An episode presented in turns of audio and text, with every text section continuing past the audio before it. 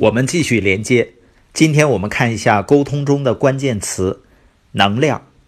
这里面呢有几件沟通者不可饶恕的罪，就是事前不准备、缺乏承诺、缺乏趣味。你发现了吗？这几项罪啊有一个共同点，就是能量太少。想要事前做好准备、承诺以及有趣儿，你就得消耗很多能量。不管是面对一个人，还是面对一千个观众，你都需要能量。苏珊·罗恩是作家和沟通教练，他在《如何搞定一屋人》一书中，讲解了在社交场合的沟通需要什么。这里面有他关于初次认识新人的沟通技巧，你可以边听边思考哪些需要付出能量。第一，让人感到放松和愉悦；第二，看上去很自信、很放松；第三，善于自嘲但不会嘲笑别人；第四，对别人感兴趣，和对方保持视线接触，分享自己的经历和想法，提问题，积极聆听；第五，向他人展开自己，问候别人时仅仅和对方握手，面带微笑；第六，传达充满能量和兴奋的感觉。第七，待人周到，见多识广，彬彬有礼。第八，准备一些真实、有趣儿、幽默、适合和人们分享的小短文或者小故事。第九，热情洋溢的相互介绍大家认识，激励大家相互交谈。第十，尊重他人，真心喜欢他人，这是沟通的关键。你听一听，这十条中至少有七八条需要能量。你想和人们建立连接，却又不想刻意的去做，是根本不可能的。因为建立连接总是需要很多能量。当然，这里说的建立连接需要能量，并没有说你必须精力超级充沛才能建立连接。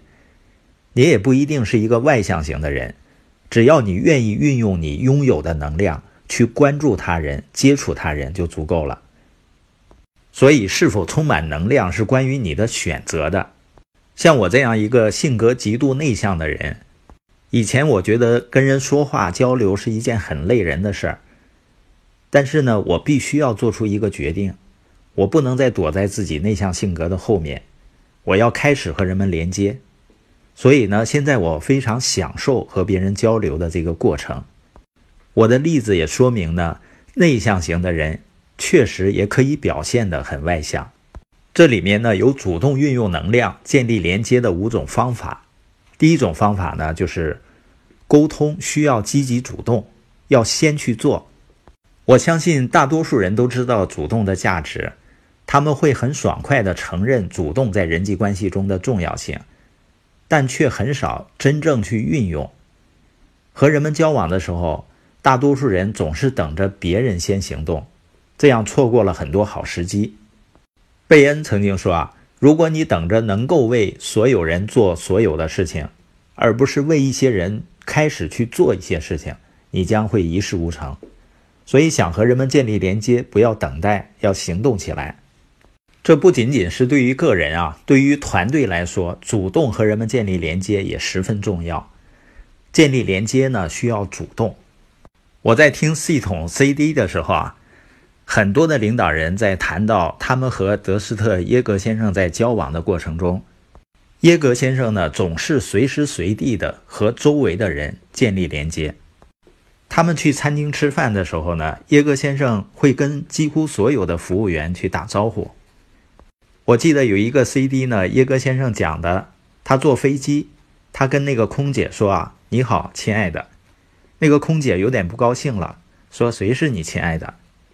但是主动连接已经成为了耶格的习惯，我想这也许是他能够把生意做到全世界，在互动商贸领域做到最大的原因吧。在麦克斯韦尔与人共赢的二十五个关键中呢，有一个技巧叫做第一个帮助他人的人。这个技巧很简单，却非常有威力。在生命的任何时候，比如说你发现自己需要帮助，有人给予了我们帮助。我们最记得谁呢？通常是第一个帮助我们的人。有一句谚语是这样说的：“聪明的人马上就会做的事情，愚笨的人最后才做。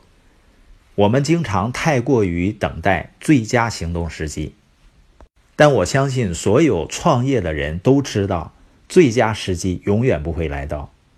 主动和别人攀谈，有的时候会让人觉得尴尬；主动帮助别人呢，可能遭到拒绝。你去分享一个好的商业信息呢，也有可能遭人误解。在这些时候呢，你不会感觉很自然或者很舒服。但是人最重要的成长，恰恰是在这个过程中完成的。就像我自己今天可以比较自信和自如的和任何人交流，那一定是来自于曾经经历过无数次尴尬的场面。因为我最初如果和别人接触和交流的时候，聊着聊着，我就不知道应该说什么了，所以场面呢，一般都会弄到很尴尬。但是你要忘掉这一些，继续向前走。前美国第一夫人埃莉诺·罗斯福说：“啊，我们必须做我们自认为做不到的事情。那些善于和他人连接的人，都是去做我们所有人从来没有去做的事情的勇士。”